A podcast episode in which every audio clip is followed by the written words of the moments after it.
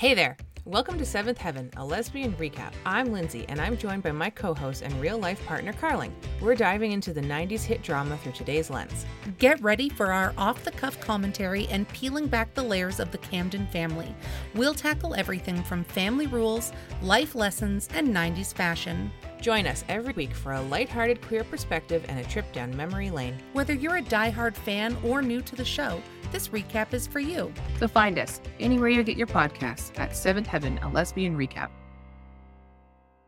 I just remember being like, wait, wait, is this, did this happen? Is this a dream? Am I, wait, am I a widow? Am I a thirty-seven-year-old widow?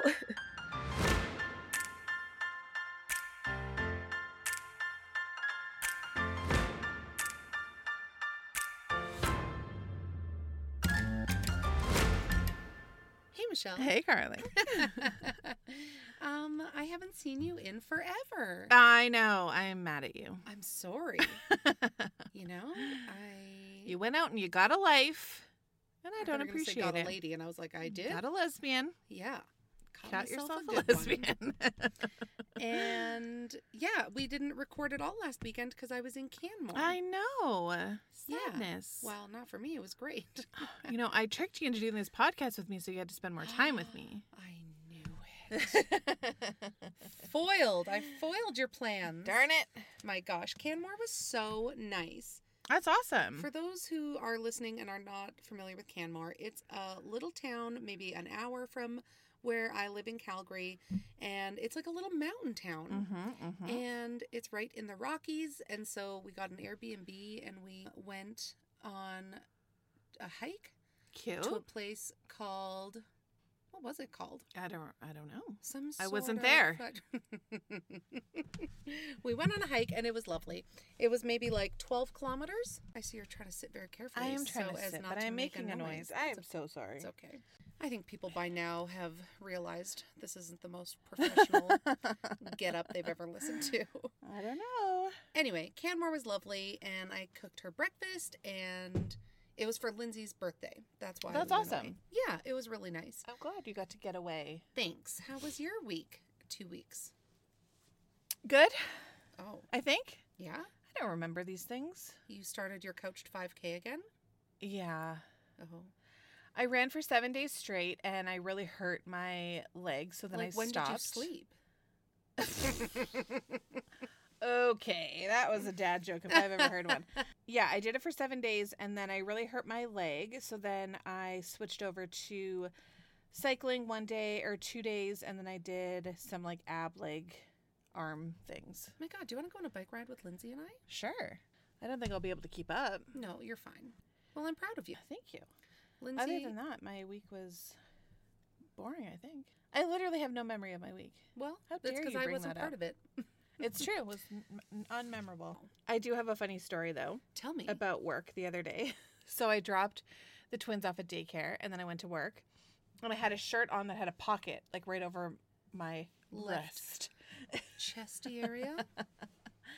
And then when I went on my lunch, I remembered that my son had put a small rock in my pocket at daycare. So I was like, did I look like I had a rogue nipple all morning? You did, didn't you? Did I you asked look? all my coworkers, and they said that they did not see anything. Yeah, but they're not standing straight in front of you at a wicket. Right. So as customers were like, wow, she's... She is perky today. Just on the left Just side. The le- so I was like, damn it, kid. Like, don't put small rocks in my pocket. That's amazing. It was very funny. I love that That's so all. much for you. For everybody that got to see it.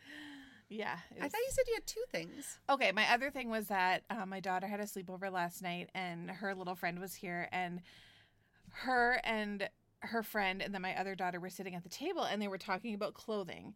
And they were talking about underwear. And they're like, why does underwear exist? Oh, and no. Why do we have to wear underwear? Mm-hmm. Like, it's just silly. And I yeah. was like thinking like, oh, like, man. Like, do we start teaching kids about discharge? No, early? I'm like, no, you'll figure it out. Yeah. Like, just, it's you a can life just lesson.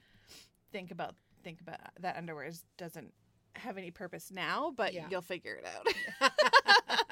I just thought it was funny how, like, innocent. They're like, I don't even understand why underwear exists. I'm like, I don't know. That's um, because of course they're just so innocent. Yeah, exactly. Oh, girls. You have cute. So much to experience still. The joys of requiring underwear. I know. It was just funny. That's amazing. Um, can we talk about what we're doing today? Yes.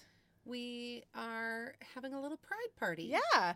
Carling has brought her gay agenda. Yeah, yeah. And I brought a few extras just in case. And uh, bringing my gay partner yeah. over. Yeah, we were, I don't know, we've just had lots of discussions lately around pride, yeah. like you and I, and it's all over the media. And mm-hmm. we thought, how fun would it be? Um, and the kids were asking, they were like, we want to do something for pride. Yeah, totally. So, so we're going to decorate cupcakes. And yeah, Lindsay and I last, like earlier in the week, we froze them. Don't worry, they're not nasty. We made rainbow-esque cupcakes. Cute. And then we thought everybody could decorate their own. Mm-hmm. And we have some like rainbow coloring things. And... cute. I think that's adorable. Yeah. They'll have fun with that for sure. You won't though? No, no. I won't. I'm very anti this You're going party. To. I'm going to stand with a sign that says Adam and Eve, not Adam and Steve. I'm going to protest the party. I want you to be just outside the window though, yeah. so that it's like a little bit awkward. I'll be like, don't worry. Standing kids. On my own lawn holding up a sign. No, it, it'll be fun. It'll no, be I think that's like super cool of you. I am super cool. You are. You are really cool. Thanks. And like Lindsay's kids are super into it. Obviously, they have a gay mom. So uh, hopefully they, they're not homophobic. I don't know. They're going to stand out on the lawn with me. They're like, oh, is that an option? Are we allowed to? Can we protest this? Because we are on board. No, we are very supportive and yeah. love is love and we love everybody and we're happy to celebrate Pride Month. And yeah, we're going to um, post a few features on our Instagram page all month about some of our guests who are part of the L G B T Q plus community. And yeah. yeah, we'll just live it up. I was trying to find some. So maybe if you're listening and you know of some, please send them to me. I was trying to find some like, like YouTube videos or like TikTok accounts or like, you know, what the kids watch these days, but something that was age appropriate that explained the history of oh, Pride okay. Month because. So like, Blue's Clues just came out with a Pride episode. We could watch that. That's I adorable. Know. How cute is that? Well, I think it's really good because, you know, I, well, also we decide, I decided. Are you going to tell everyone that you're gay? It's. I have an announcement to make, and I thought this was the most appropriate way. Okay. Uh, no, I uh, we decided on our Patreon, mm-hmm. I'm going to do my coming out story. I know, I'm so excited. Yeah, so for the month of June. So it'll be not this Friday, but next mm-hmm, Friday. Mm-hmm. And so if you, well, nice segue, Carling. Oh. If you haven't already and you want to support us and listen to my Pride coming out story. Yeah, totally. Uh, check out our Patreon. And it's just a five dollars monthly subscription, and you get access to over thirty-three, thirty-three bonus episodes that That's you can't crazy. Find anywhere else. That's so many bonus episodes. I know. That is, that's bonkers. Bonkers. I'm bonkers for bonus episode. What was I talking about? Oh, so part of my coming out story is that I didn't have public figures or yeah. representation in my life of... the queer community. Yeah. And so although I had feelings and I knew that I wasn't straight, mm-hmm. at a really young age, I just didn't see mm. anybody that looked like what I was feeling. I mean, even Disney came out with a little short feature yeah. about it. And something else that I was thinking, oh, there's a movie, The Mitchells versus the Machines, mm-hmm. has an L G B T Q plus member in it. And yeah, yeah it's all it's I all just over think it's place. So good because...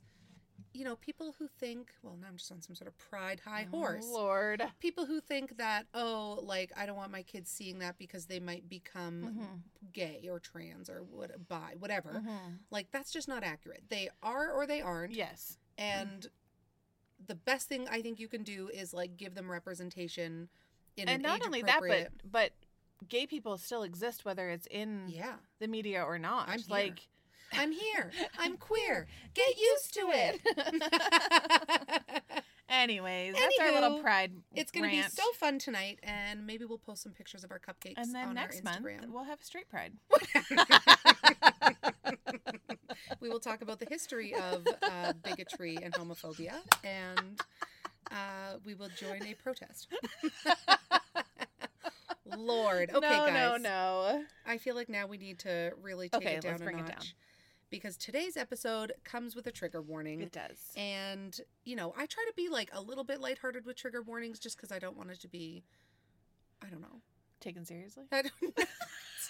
Like, I do, but we are lighthearted people. We are, yeah. So anyway, before this episode starts, please, please, please note uh, this episode deals with suicide, and there is a lot of frank discussion about it and um, experiences about it, and so we want to make sure before you listen to the rest of this episode that you're in the right headspace, mm-hmm. that you're feeling like you are in a safe space to listen to it, and, and always, take always, care of always take after. care of yourself and reach out to your support system. Um, and if you are like. feeling suicidal, um, yeah, reach yeah. out and, and talk to somebody. Yeah. All right. Let's get into it. Now I feel weird because now our, our chipper music's going to start. I know. That's not great. I need to find the same sound, but in a slower, more... Da, da, da, da, da, da, da. Oh, that's not our music. No, but that's great. I'm going to use that sound clip. Okay. Bye. Bye.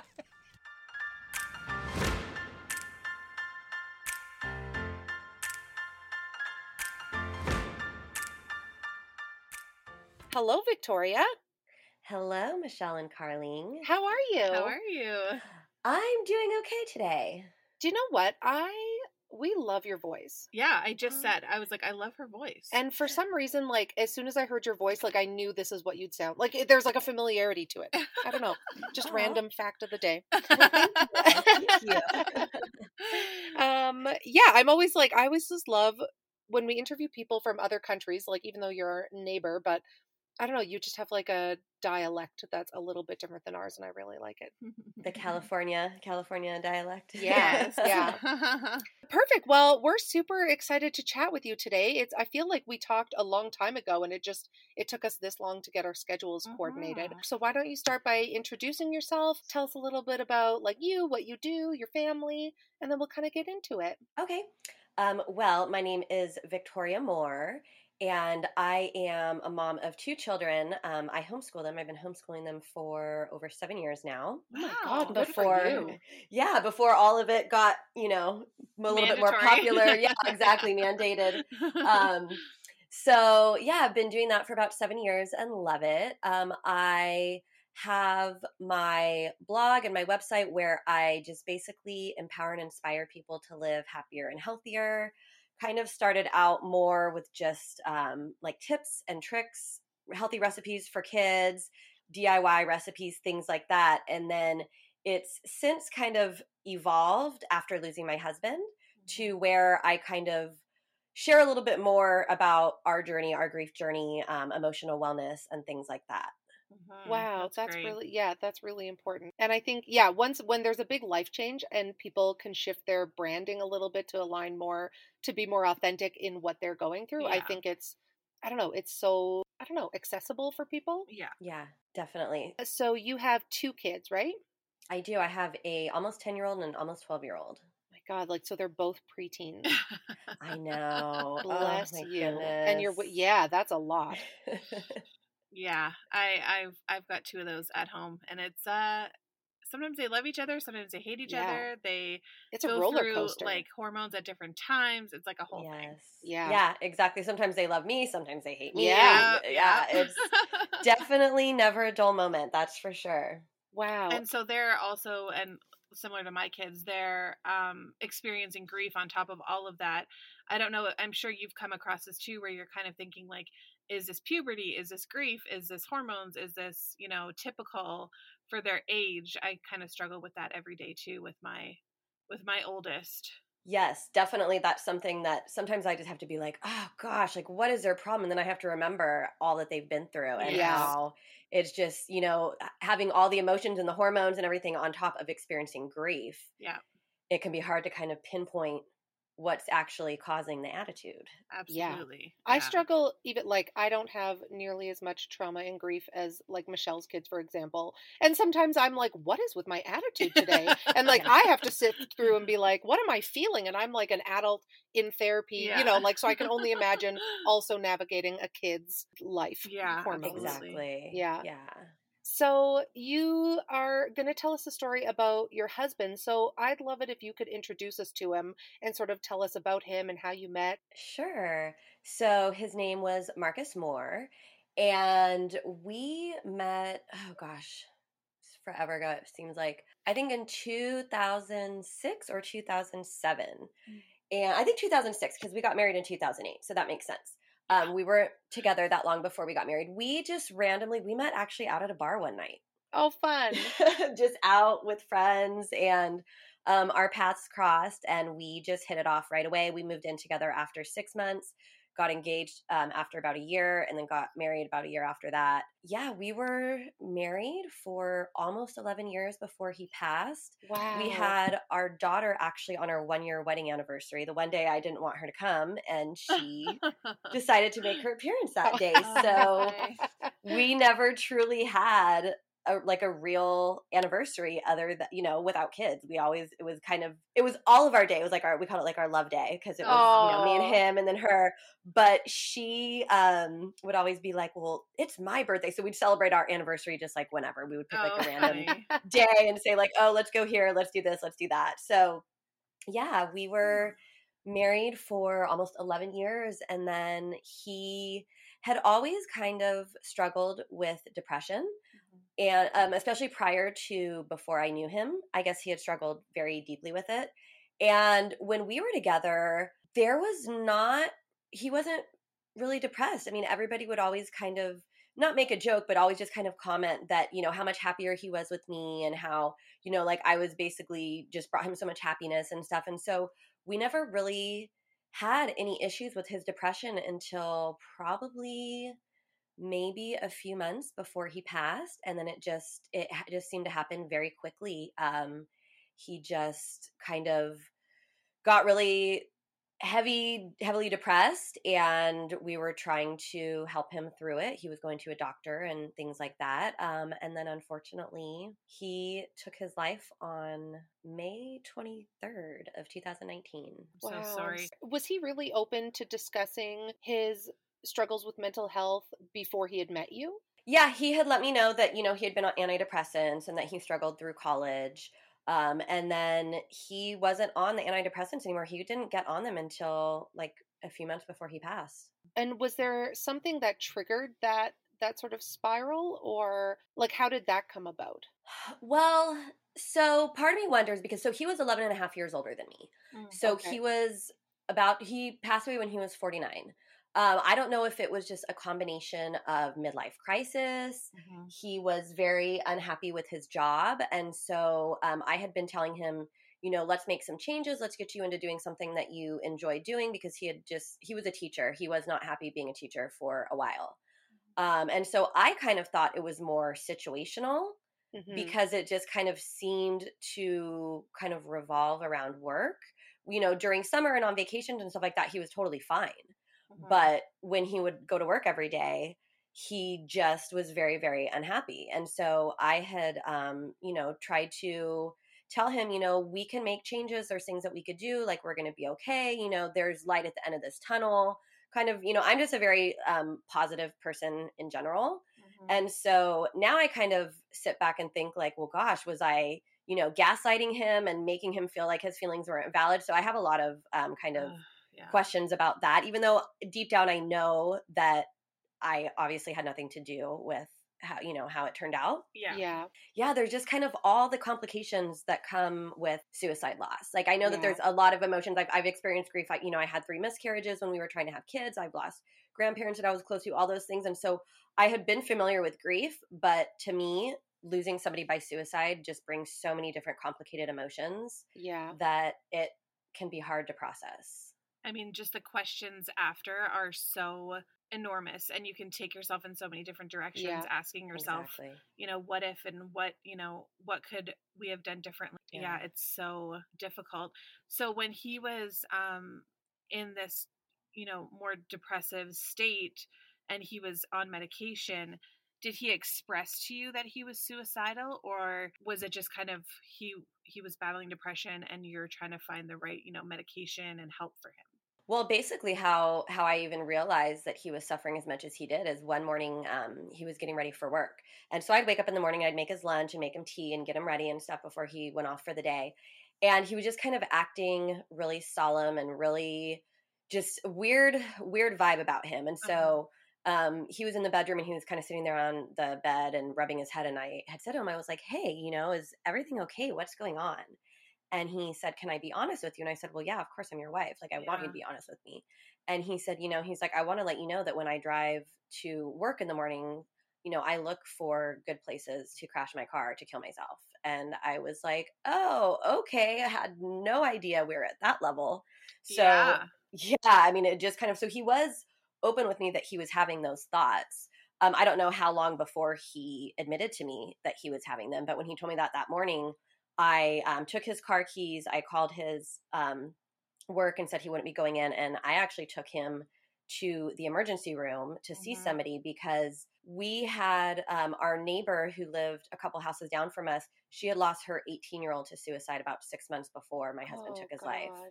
And so um, when I heard kind of her story about how broken the mental health system was, how long it takes to get an appointment and all that stuff, I knew he was upset and he was depressed, but I I did not realize at the time that he was having suicidal thoughts. But mm-hmm. I'm just a kind of a very proactive person. So I actually went online to kind of see if something happens, how do we fast track to get him to a, a you know, a doctor and somebody that can help him ASAP without having to wait the six to eight right. weeks. Yeah. Yeah. So I knew to take him to the emergency room. And so that's what we did. Right. But was that really hard to sort of, like, w- was he on board with it? Or did you just sort of say, we're doing this yeah. whether you want to or not? You know, I mean, I, I was going to do it regardless of mm-hmm. if he wanted to or not. But yeah. he didn't put he didn't put up much of a fight. He didn't, I mean, obviously he wasn't thrilled about going. But mm-hmm. I think he knew deep down that, you know, he needed the help. And, and I was going to do whatever it took to get him that help. So, so you drove Marcus to the hospital. Mm-hmm. And did you just drop him off or like, what's the process? You go in and you say, my husband needs help. Yeah. So I sat with him in there actually for hours. So my kids, so I told you I homeschool, but my kids go to on-site classes. Um, mm-hmm. At the time they were going twice a week. So it happened to be a day that they were going to their on-site classes. Oh, good. So we hopped in the car, I dropped them off at their class. And then I took him to the nearest hospital to where I had dropped them off and sat there with him for a couple hours. And then when it was time for me to go pick up the kids, I told him, I was like, you know, I have to go pick up our babies. I have to go, you know, mm-hmm. pick them up. Um, and so he was like, you know, he totally understood and was kind of waiting to see what was going to happen. And then he had called me and said, you know, they want me to, I mean, they obviously it's a voluntary mm-hmm. decision, yeah. but he was like, you know, this is what they think I should do. And so I just said, well, you know, it, this is for you to make that decision because I can't tell you yes or no that you need to go to a psychiatric hospital. It has to be ultimately your decision. And so he did. He checked himself in for, I think, two or three days. Um, and then we he called me like on the third day and said, okay, you know, they're releasing me. I get to see my doctor in like forty-eight hours. Oh, and wow. so we went and picked him up and we were going to a doctor about once a week. And yeah.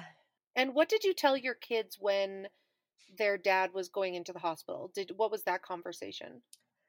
Well, see, I've always been very open and honest with my kids, even though they were only, what, seven and nine at the time. Mm-hmm. I mean, unfortunately, you know, there's no handbook for how to handle this. So yeah. it's you're you're kind of going back and forth between, you know, do I tell them the truth, you know, or do I not tell them the truth? You know, how do we approach this? And so I just had to be real honest with them and just say, you know, your dad is sick right now. You know, he is um, having, you know, emotional things going on and he needs help. And so I was just very honest with them. So they, I don't know how much they understood of what actually was going on.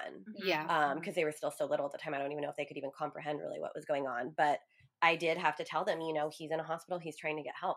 Wow. Wow. And did you find that the um the therapy and things were helping for him or nope. No. No. No, not at all. Nope. Um and in fact, I would talk to his therapist a lot cuz he would want me to go to the appointments with him right. and I personally felt that the doctor was just more concerned with what medication he was on mm-hmm. than really anything else. And so um probably I would say maybe eight months to a year before all of this happened, I actually had trained with a uh, clinical psychologist for about a year. with how to help people with P T S D and different emotional blocks and things like that through, um, it's a process called, um, it's Aroma Freedom Technique. And then there's um, Traumatic Memory Release Technique. And so just kind of lear- learning those sort of different modalities. And um, I'm also, I'm certified in like over thirteen different modalities. So hypnosis, oh. meditation, neuro-linguistic programming. So I had an understanding of kind of emotional things that he should have been doing. And so I would always ask the doctor, you know, like, well, should he be journaling? Should he be meditating? Should he be going to group therapy sessions? Should he be doing something in addition to coming here once a week and being on medication? Yeah. Right. Yeah. And the doctor was like, oh, well, you know, it sounds like you got it all figured out. So uh, that's it. And oh, I was like, wow. oh, okay. So I kind of feel like it, it in a sense was dumped on me. Yeah. Um, but I don't have any other experience with the mental health industry and going to doctors under those kind of circumstances. So maybe that's just kind of protocol. Yeah. I don't know. I know in Canada we have, um, you know, we have this, the counselors and psychologists, and then the doctors are separate. So the doctors are the ones that are um, prescribing the medication, mm-hmm. and the psychologists are who you're going to, to talk about. So I don't think the psychologists are prescribing medication. No, psychiatrists can. Oh yeah. So the psychiatrist versus, yeah, yeah I think okay. psychologists are more like, they talk more, right? They're yeah. more about the talk therapy, whereas um, psychiatrists are, I think, a little bit more about the medication, right? Right. At least in my experience. And did you find that they were um, they were kind of not understanding why he was feeling the way he was feeling? Yeah, I mean, it just, I don't know. I did not get a very good vibe from the doctor, just in general, and maybe mm-hmm. that's just I'm more holistically minded, and so, like I said, I was looking for more things as far as, you know, what should he be doing to help himself emotionally? Are there different practices that he could be doing? And it just seemed to me that the doctor was just kind of like, well, you know, we gave him medication and that's what we do. And right. yeah, you want something more tangible. And like, yes, there's medication, but should he be doing yoga? Should he be yeah. eating a certain diet? Should he be, you know, like but there's, there's so there's, much. There's pillars when it comes to mental health. There's the mm-hmm. medication, there's the the therapy, and there's the physical, like the exercise and the physical. Yeah. Um, work that needs to be done. It's not just medication alone. Yeah, exactly. Ugh, and did you have a did you have much of a support system with family or friends? Well, to be honest, we, not a whole lot of people really knew what was going on, just right. because of, I mean, basically the whole mental health stigma, right? Yeah. He didn't mm-hmm. he didn't really want anybody to know. He felt vulnerable and weak, and so a few close friends and family members knew, but I don't know if they truly knew the extent of it until mm-hmm. everything happened. Right. Mm-hmm. Absolutely. Yeah. Yeah. Um, so we had gone to Portugal, I think a month before, maybe a month and a half before he took his life. Um, and so, I mean, it's a long flight to Portugal. It was what, like twelve hours or something like that. Wow. Yeah. On the way over there, I had watched A Star Is Born. And immediately when I watched it, I was like, oh my gosh, this is this is going to be my life. This yep. is going to happen to me. And I just got chills. It was like right when I saw that, I immediately knew that, oh my gosh, this is going to happen. Yeah. Oh, and then God. I, but I liked the movie so much. It was such a good movie and I loved the music and everything. So then on the way back from Portugal, I watched it again and I was like, yep, one hundred percent. Oh like gosh. It was like I just knew. And so, yeah, it was. How do you process that? So you're it's not like anticipatory grief. Yeah, right? you're it's you're the, on no vacation, mm-hmm. and you're trying to help him and support him, and you're doing all the things that the doctors are telling you to do, whether it's mm-hmm. enough or not. But you just have this sense of yeah, anticipatory grief. Yeah, yeah, and it's hard to explain because I mean I don't know. Like when I tell people like yeah, I watched that movie and I just knew yeah. it was going to happen, and they're like, what? They think it's the craziest thing. I'm like, I don't yeah. know how to explain it. It was, I just knew. Yeah. I just knew. Okay. So you're in Portugal, you see this movie. Do you talk to your husband about it? Or I guess what's the dynamic between you and your husband? Because I feel like there would be a shift in your marital dynamic that, yeah, yeah I don't know, because you're, you're partners, but now you're kind of caregiver, bodyguard. Mm-hmm. This, like, that's what I feel like mm-hmm. it would be. Yeah. And so that was one of the things when um, we were going through it is, you know, I, I told him one day, I was like, you know, I love you. And obviously, you know, we did our vows till death do us part and I'm here for you regardless. I said, but this is so hard on me because I don't feel like your wife. I feel like I'm your caretaker. Yeah. I feel like I'm, you know, it was, it was very much our um, husband-wife dynamic was, I don't want to say it was dissolved at that point because it wasn't dissolved, mm-hmm. but it just, it wasn't like how it was for, no. you know, the ten years before that. Yeah. Well, and you're trying to figure out what to do and what's going to make it worse and what's going to make it better, right? Mm-hmm. Yeah. Uh-huh. On top of homeschooling two kids, working yeah. from home, doing yeah. everything else. Yeah. And so it was just a, a, it was a lot on me at the time. It was Absolutely. very, very, very heavy. And so you said Portugal was one month before his passing? Yeah, I think we went the end of March, and then he took his life on May twenty-third. Mm-hmm. So it was about a month or two before, month and a half before. So can you talk a little bit about what that month and a bit, what was that, what was that like? Was there a big shift? Was the, did things get a lot worse? Yeah, they did. It got yeah. to the point to where, I mean, he just wanted to lay in bed all day. He right. did not want to get up. He didn't want to do anything. He used to, um, he was a very avid bicyclist. So he would go either mountain biking or road biking or even dirt biking. He just could not find joy in anything, in anything. It's oh. like, I would ask him a question like, you know, what do you want for dinner? What do you want to do today? What should, you know, just anything. And he was just like, I don't care. Mm-hmm. Wow. He was just, yeah, he really did not care about anything. And he was still seeing his psychologist or psychiatrist? Yes. Yeah. And what was it like for your children? Did they notice the, the difference? Did they notice the shift in him? Um, in I'm sure time? they did because, I mean, it was very noticeable. He was just yeah. a very fun, happy-go-lucky person. He was the type of person when he passed, so many of his friends couldn't believe it because they're like, he's the one who helped me through my hard time. Mm-hmm. Like, I had no idea that he was even struggling with this. Yeah. yeah. So um, a lot of people that he hadn't seen in a while had no idea at all. Mm-hmm. Um, some of the people that he would still see regularly would comment like, you know, what's going on with him? Is everything okay? And, you know, I'd, I would be honest with him and tell him, you know, no, not really. He's kind of, you know, he's going through some stuff. Um, the kids, I'm sure, noticed. It's not something that we've actually like talked about a lot, but I mean, they had to have noticed. Yeah. yeah they absolutely. had to have. Yeah. yeah.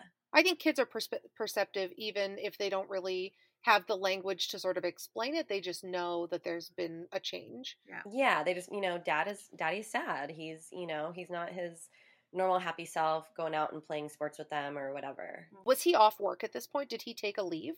He was. So he was on a leave. That's um, basically, that was kind of one of, I mean, on top of him vocalizing that he wanted to take his life, that was another main reason why uh, we went to the E R and did all that, is because he, in order for him to stay off of work for an extended period of time, he needed to have a doctor's note. I knew, and he knew, I mean, if we had to wait six to eight weeks to try to see a doctor, it probably would have happened much sooner. Yeah. yeah. So yeah. in what I had learned about going to the E R and learning kind of how to fast track to getting him to see somebody who could help him right away, I knew that that's what we were going to have to do, was go into the emergency room. And so that was, that was kind of the first step to try to get him on a leave so that we, I could try to start helping him more, because when he was going to work every day, it was like it was making it worse. Yeah. And he yeah. couldn't just get, they wouldn't just give him a leave off of work. That job is so stressful, right? And you would mm-hmm. you would hope that your mental health would be important and a factor in in needing time. Absolutely. Um, so that's well, especially when you're a teacher of, you know, thirty-two young kids. Yeah. yeah. I know for me, I mean, like I said, I homeschool, but if my kids were in a classroom setting and their teacher was, mm-hmm. you know, having issues with that, I would want them to get help. Absolutely. I wouldn't yeah. want it to be like, oh, well, you should have to just wait for summer, or just, you know, yeah, yeah. It, it was kind of just like a suck it up mentality. Oh, yeah. Lord. That yeah. is so hard. And that is so not the example that you want to set for children in school, because exactly. when they're suffering like that, you don't want them to feel like they have nobody to to go to and no options. Yeah, exactly. Ugh. I'll sort of leave this next part for whatever your comfort level is, but can you walk mm-hmm. us through like the days leading up to and the day of his death? Yeah. So, um, the day before I was just, oh, I was just done that day. I was just in a bad mood, just emotionally, everything. Um, I never get headaches. Mm. I had the biggest migraine that whole day, which was the weirdest thing. Another weird thing is, okay, so I had this headache. I did a meditation in the morning, and it was the craziest meditation. And it was like my higher self came to me and gave me a big hug and just said, you know, I'm so sorry that you're having to go through this, but this is what you need to do. You know, this is going to be what's going to take you through life, and you're going to help so many people and all this stuff. And so when I got done meditating, and I was kind of, I had like journaled afterwards, and I was reflecting on what had been said to me in the meditation, I was thinking it was in terms of everything I had gone through with trying to help him. I didn't realize that it was almost like my my higher self telling me what I was going to go through in the future. Yeah, yeah. So I was just kind of, I was in a funk that day. I was just in a bad mood. Um, like I said, headache, just kind of like grumpy, complaining stuff. So him and I were just kind of not getting along that uh-huh. day. That night I was mad. And so I decided that I was going to sleep on the couch because I didn't want to sleep in bed with him. Yeah. Because I was mad. Yeah. Um, and then the next morning woke up and we kind of got in a fight and then it happened. Wow. Yeah. Oh, oh no. And so it happened in your home? Um, it happened. We had a detached garage. Oh, okay. Oh, yeah. Wow. So the kids were sleeping. We had gone out into the garage and yeah. Yeah. Oh, oh I'm so happened. sorry. Yeah. It wow. was pretty horrible. No kidding. And so you're, God, my heart's just broken for I know, you. So you're awful. alone and this thing has just happened. Mm-hmm. What, what do you do? Do you call nine one one?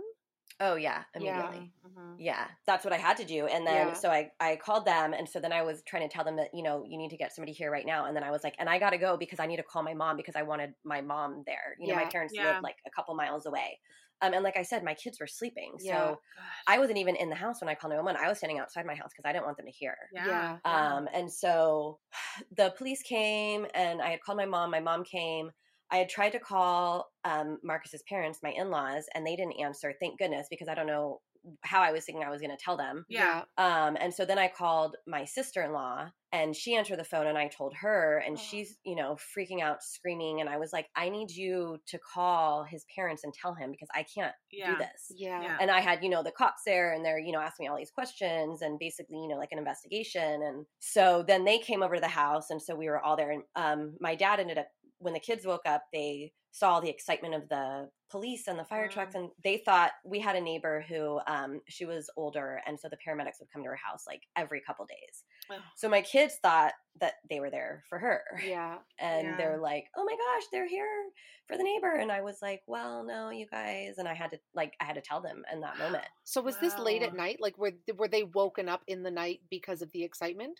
No, it it was actually in the morning. Yeah, oh. it had happened. I think he had done it at like five forty in the morning okay. is what. Yeah, oh, so yeah, it was still and pretty early in the morning. So how do how do you? We did a Patreon episode where Michelle sort of talks about the aftermath, like life after loss, and sort of the things that you don't really think about, mm-hmm. and like how do you tell your kids that their parent has passed?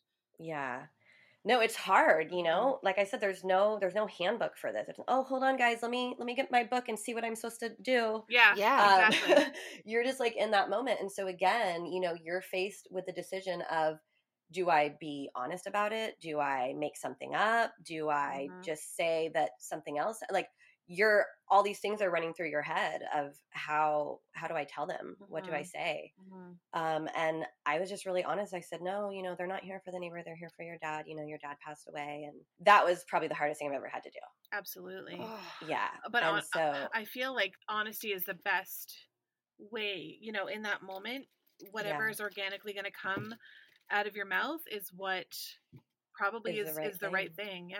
yeah. Yeah, absolutely. I mean, I think it's going to be different for everybody based on their circumstances yeah. or for me, like I said, I just, I just was very open and honest with them. And then my dad was there and I just looked at my dad and I said, get them out of here. Take them to your house. They need to, I can't have them here yeah. for all of this. Yeah. yeah. Um. So he took them to the house and then my mom stayed there with me and my sister and brother-in-law were there. And then, yeah, having to deal with all, everything with the police. What were the kids' reactions in the moment? Oh, honestly, I, I don't even remember because I feel like I had like an out-of-body experience. Yeah. I mean, I think it was just a mixture of shock and like, what did she just say? Like, mm-hmm. yeah, mm-hmm. there, there wasn't really, I, I don't know. I think they were just like completely shocked. Like, I don't remember them like really heavily crying or anything like that. I think it was just kind of like just a big shock to them. Yeah. yeah like absolutely. that's, a, it's too much information for their, to process, their brains yeah. to process in a yeah, moment, right? Yeah. yeah. Well, cause even when I was dealing with the stuff with the police, I kept, you know, I would pick up the phone and call my dad and I'm like, how are they doing? And he was like, it's really weird. Like they seem fine. And I was like, what? Yeah. yeah.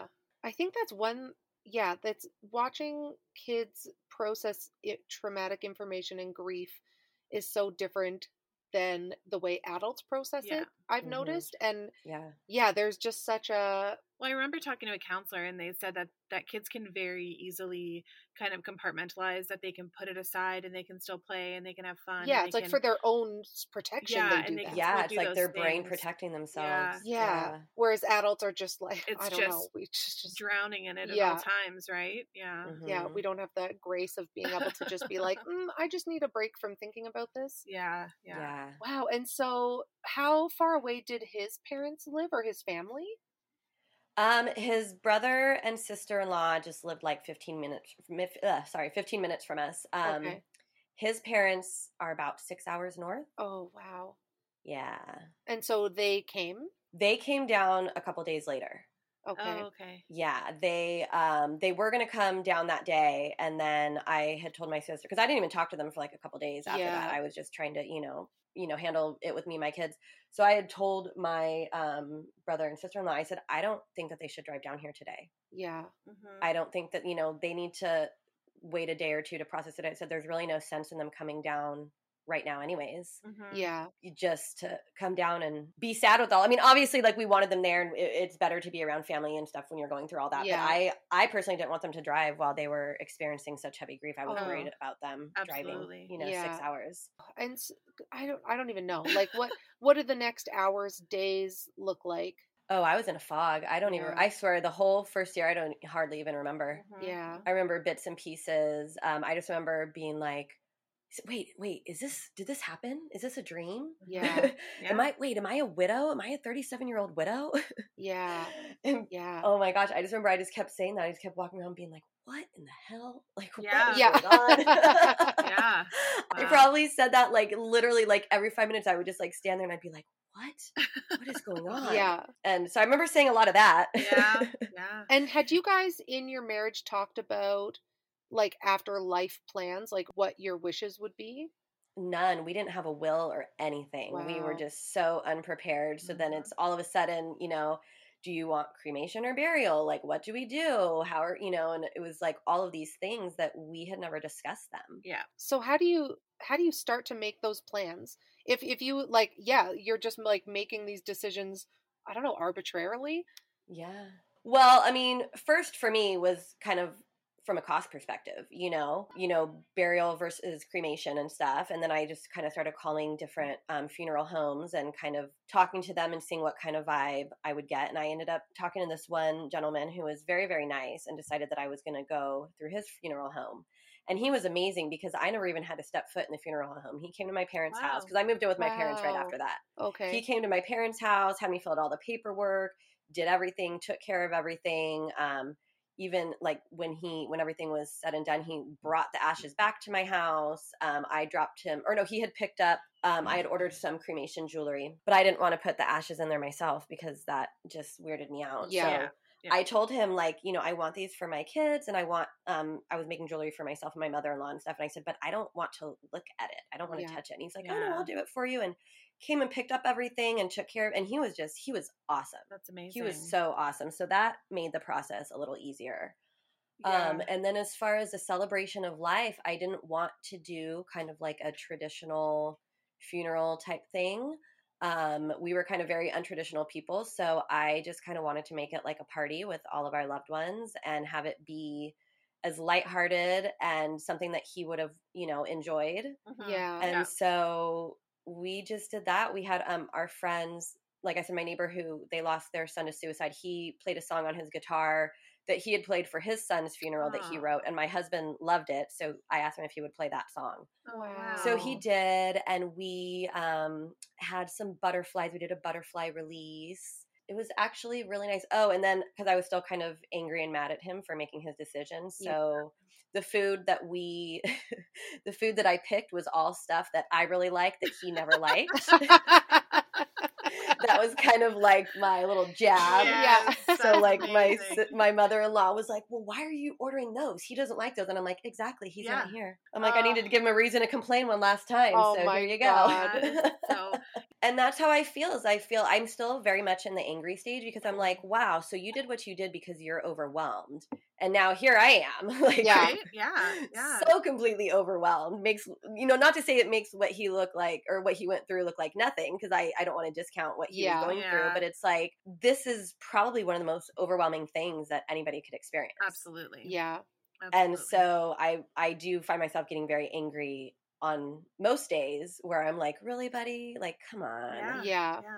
Like we, we could have, we could have figured this out, you know? Exactly. Yeah. And, and my thing with suicide, one thing that I've kind of come to terms with is I don't know if there's true suicide prevention. I don't know if somebody decides that they want to take their life. I don't know if you could actually truly stop them. Right. I think that mm-hmm. if there is a moment of opportunity paired with a moment of despair, that it's very easy for them to make a life-changing decision. Mm-hmm. And that's kind of from my experience because yeah. like when I talk to people, sorry, my dog's scratching. Oh, that's okay. Oh. He's like, I know um, you're in there. yeah. So, um, yeah, I don't know. I, I truly think that if, if somebody wants to make that choice, that there's not a whole lot you could do to right. stop them if they yeah. get that moment of opportunity, yeah. you know? Like yeah. I tell people, I don't think there's enough God and I don't think there's enough Jesus. So, I mean, enough love or enough Jesus, you know? Yeah. I mean, yep. Yep. Agreed. Yeah. I never know, like, sort of like, yeah, where to take the conversation because there's so many. Well, I'm just interested facets. In like what you've, you know, this terrible thing has happened. And now, you know, like you said during your meditation that you had this epiphany that, you know, you're going to be able to help people with what mm-hmm. you've experienced. So what have you done and what have you, yeah, like what, what is your plan, I guess? Pretty much like the, like first couple of days after it happened, um, I knew that I was going to turn my pain into a purpose, right. that I was going to do something with this. I was going to help people. Um, he, I wasn't going to let him die in vain. I knew for my children that they had already lost their dad to depression and suicide, and I wasn't going to let them lose their mom to grief. So mm-hmm. I was going to do whatever I could to try to show them that, you know, we don't get to choose circumstances in our life, unfortunately, but we can kind of choose how we move forward from them. So I try to do whatever I can, um, like one-on-one and group coaching with other widows or people that have, um, even widows of that have experienced suicide. So I'll do, like I said, like my um, traumatic memory release technique and things like that, different hypnosis sessions. I actually created a hypno meditation album for um, people who have suffered from grief and trauma and loss. And I have that on iTunes. Oh, wow. Yeah, I had actually had um, two hypno meditation albums prior to this. I had one for um, pregnancy and labor because I had both my kids natural, drug-free, water births. Oh, wow. Um, so I had that one. And then I had one for people that weren't pregnant because I didn't know I was going to do a grief one. Obviously, the yeah. grief one happened. After all of this, um, I would just record hypno meditations for myself and listen to them. And then I decided, well, I've already, I already have two other albums out. Maybe this is something that people could use. And so I yeah. put that on iTunes. I am starting a nonprofit for widows and families affected by suicide. That's called I Love You More. Oh, and... oh, that's what me and my husband always said to each other. Oh, oh yeah, that's what our last name was Moore, so it's right, I Love You More, like M O O R E. Oh. And then I just recently became. Um, there's no like Modern Widows Club chapter here in San Diego. The closest mm-hmm. one is L A. Okay, and oh. us people in San Diego don't go to L A. We just try to avoid that place. So I reached out to Modern Widows Club a couple weeks ago and I said, hey guys, like we need a chapter here and I want to lead it. And so I actually have my first meeting with them tonight. Oh, oh wow. wow. That's amazing. Yeah. And what does, I've never heard of the Modern Widows Club. So it is um, basically just like an, a nonprofit organization that was started by a widow named Carolyn Moore actually. Oh. And they have chapters all over and it's international too. So I just happen to be looking for something with like young widows, mm-hmm. right? Like I feel yeah. like young widows are, we're like unicorns. Like everybody thinks like widows are supposed to be like in their seventies or, yep. you know, older. And so when I became such a young widow, I wanted to connect with other young widows. And yeah. so I actually, six weeks after he passed, there was um, Camp Widow. And I think they have one in Toronto. Okay. But they do one in San Diego every year. And so I went to that, and that was kind of like my first experience with other widows. Once I kind of saw that, like, wow, you know, there's young widows and just kind of like talking to people and hearing their experiences, I just felt very much very relieved that I could connect with people that could understand this level of grief. Yeah. Because even though I had a big support system with family and friends, it's not the same with people that haven't truly experienced it. Yeah, absolutely. And so, yeah. yeah. We've talked a lot, like Michelle said, there's nobody's written a book that's like, okay, you're in your thirties and now you're a widow with kids. Yeah. Here's step mm-hmm. one through five. Mm-hmm. Uh, like there's just nothing. And I, yeah. as a society, I think we just, when you become a widow after you've lived this long life and your partner dies in a, in a way that you'd think would be typical at an age that you think would be typical. Mm-hmm. And there's just nothing that talks about, I don't know. Yeah, I don't know. I feel like there's one-offs. Like there's there's things here and there. Like um, Nora, who does the Terrible Things for Asking podcast. I mean, I, I watched mm-hmm. her TED Talk and, you know, things like that. But yeah, there's not like a I, – and I always feel – I guess this is me putting it on myself, but I feel like I would feel out of place at a maybe group widow meeting or, you know what I mean? Yeah. Like I just mm-hmm. feel like I wouldn't have anything in common with – with them because maybe of my age or or the circumstances or things like that, right? So, and I think too, because like I did go to one group when I first became widowed and I was the youngest one there by probably twenty, thirty years. Oh, wow. Um, and I felt very disregarded for what I was going through because they were all older women and they were like, oh, well, you're young and beautiful. You'll be fine. You'll, you'll find love again. Yeah. It kind of, I got pretty upset because I was like, you know, first of all, like I'm still a widow. Don't discount what Absolutely. I've gone through. Yeah. I'm a widow raising two young children, having to, you know, deal with my grief as well as dealing with theirs. Whereas what if I were to say to an older widow, like, oh, well, at least you got, you know, sixty years together. Like yeah. you have no reason to be sad. You lived a full life. You wouldn't say that. You no. wouldn't discount no. what somebody's gone through. And so that's what made me really want to kind of get involved and have a group. And obviously, I mean, what the chapter is not like, it's not age specific. It's not, I mean, we could have older widows, we could have younger yeah. widows. But here, especially in San Diego, we have such a strong military presence. Oh. And there's a lot of young widows. And so I was very surprised that there wasn't a chapter for this. So Absolutely. I've already had in the last week, like ten young widows reach out to me and be like, oh my gosh, I'm so excited. Like, when do you start? Oh, that's wow. amazing. Have you received a lot of ignorant comments pretending to be support or attempting to be support? Because I think people's intentions sometimes just are good, but they come across like idiots. Yeah. I mean, I think just like in general, our society doesn't, they don't like grief. Grief makes people uncomfortable. Yeah. And people pretty much want to disappear until they think that you're over it yep. or yeah. you're fine or you're healed. And I think what people don't realize is you're never truly healed. Yeah. So I had somebody ask me like, well, how long are you going to be grieving? And I'm oh, like, mm, probably God. As long as he's dead. Yeah. yeah. Probably. Yeah.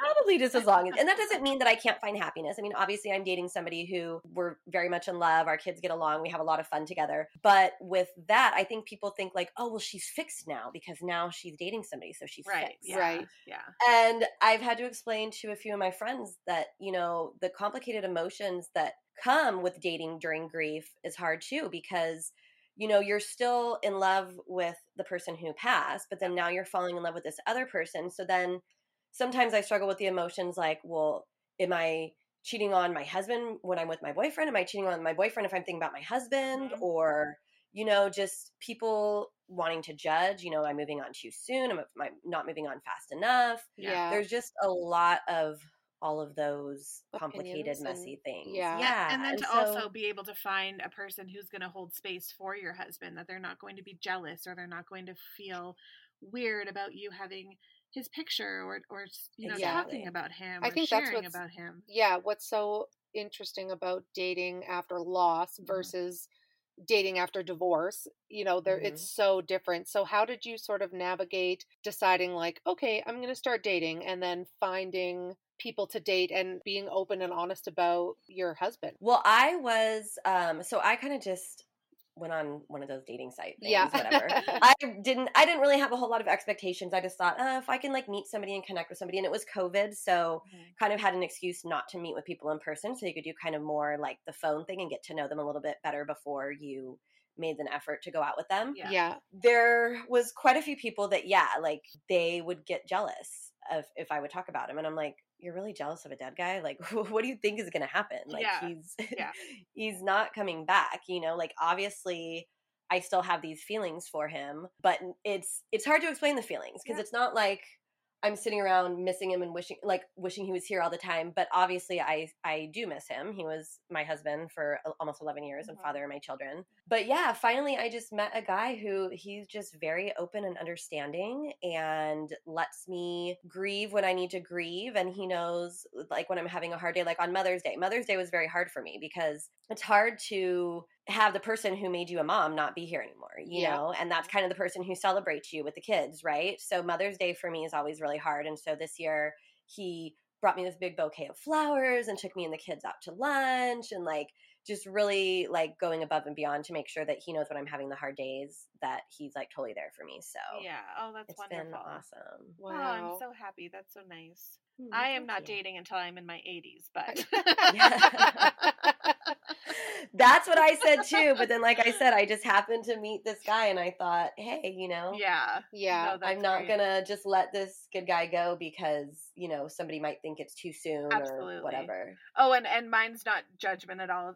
It's yeah, not yeah. too soon. I just feel like, oh, it's just like, you don't need a headache to even yeah. think about. It's, it's, it's, it's hard. Of, That's yeah. how I was in the beginning. Like, yeah. honestly, I had um, talked to and gone out with a couple guys, and then I literally was getting ready to delete the app when he sent me a message, and then oh. we just started talking, and it was like, yeah. yeah, this works. yeah, Aww. so it, we just kind of clicked. Oh, that's so. wonderful. So did you, do you want to share um, maybe your website and your, some of your resources with, with everyone? That, so yeah, what is your you? iTunes? How do we find on iTunes? Because I'm downloading it for Michelle. yeah. I've like made so, a list of things that you've talked about for Michelle. It's on iTunes and Google Music and Spotify, and it's called Grief to Gratitude Hypno Meditations. Okay. And so I'm sure if you type up Grief to Gratitude and Victoria Moore Hypno Meditation Album, it should hopefully come up. I could send you links too. Oh, awesome. yeah. Yeah. And then my website. So I have a couple different websites because I'm kind of like branching out and stuff. Mm-hmm. So yogi mommy dot com, Y O G I M A M I dot com.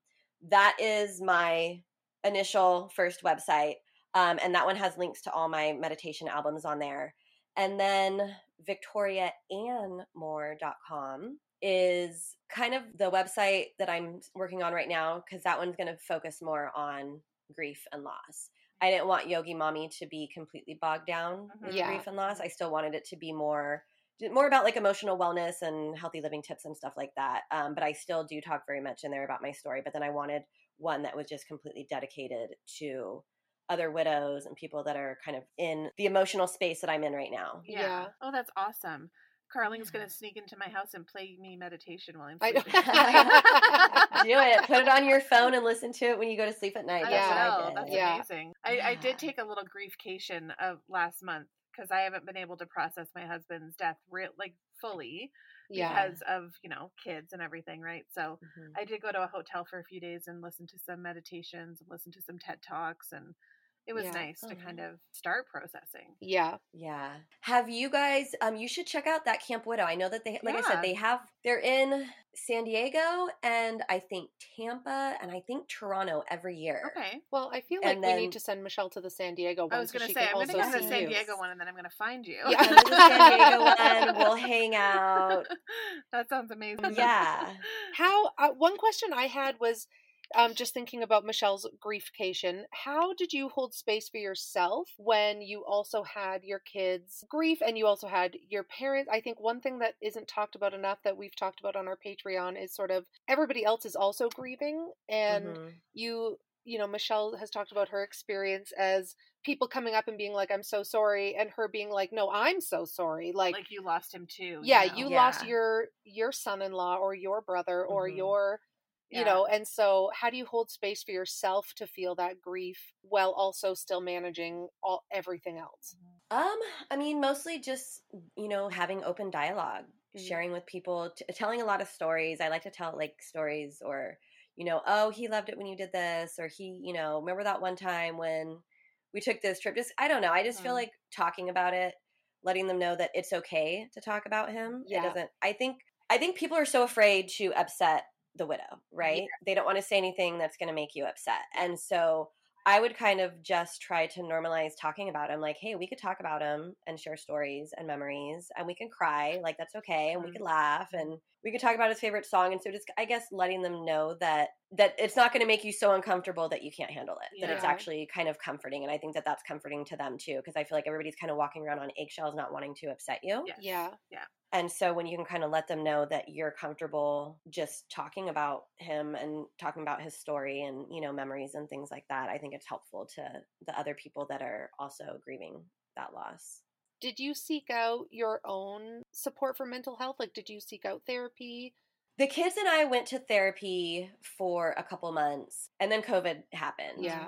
And so we haven't really gone back, but we kind of, you know, we do a lot with like just journaling and meditation and talking about it a lot mm-hmm. ourselves. And so we seem to be healing pretty well. Um, yeah. I'm not going to say that we're not going to go back to counseling, you know, someday in the future, could possibly happen. But for now, we're just kind of just doing our stuff on our own. Yeah. Yeah. yeah. yeah. It's important to find what's going to work for you, right? It's not going to be the same as what works for everybody. And exactly. especially because you have such a, Um, like healing mindset, and that's what you do. I'm sure that that's really helpful to have that background and to know meditations or journaling and, and what's going to help. Yeah. Yeah. I'm so blessed that I learned all this stuff before mm-hmm. all this happened, because it's been a huge part of our healing process. Yeah. Absolutely. The work that you're doing, I think it's so important, and I appreciate your openness, openness yeah. to share so candidly about your experience. Oh, well, thank you guys for having me. Absolutely. I'm so honored. Oh my gosh, so we're so honored. Oh my gosh. I know. I know, whenever people are like, "Oh, I'm so happy to be on your podcast," I'm like, "No, I'm happy you're on my podcast." Like, I love it. No, and really... I mean, don't be freaked out if we like come and find you, because um, you better do it. I'm telling you. Yeah, Camp Widow in October here in San Diego. It'll be cold for you guys. It'll probably oh, still be nice be and wonderful. warm for us. Yeah, yeah. You guys right. should. Come check it out. I know, when you Sounds said they have one in Toronto, I was like, why would we go to Toronto? Why would I go there? It's a, yeah, it's probably cheaper flight to California probably, for yeah. us, because we're on the west side. So yeah, yeah, that's, that's great. Well, Victoria, thank you so much for sharing your story, and we'll make sure to in our show notes put links to all of these websites and resources. Mm-hmm. I think so many people are going to get a lot out of. of hearing your story. Absolutely. Oh, I hope so. Thank you guys for having me. Awesome. Awesome. Well, enjoy the rest of your day. Yes. Thank you guys. Thank you. We'll thank talk you. to you soon. Bye. Okay. Bye-bye. Hey, hey. Michelle. Oh. Hey, Carling. Hey, girl. Victoria, did we just make a new best friend? She is my new best friend. Oh. oh. I see. Okay. Fine. Yeah. I mean, I get it. No, I am going to Camp Widow this year. I've actually already taken the time off work, and I talked to my mom about watching the kids. Are you serious? It is happening. Yeah. Am I coming? Totally, you're coming. I'm not a widow, but but I could be your emotional support friend. There we go. Who sits poolside at the Marriott. Drinking margaritas. Yeah. I while mean, I cry in a yeah. boardroom. I'll Sounds. be a good time by the time you're done. I come out just like broken and sobbing, and you're like, "Hey, girl.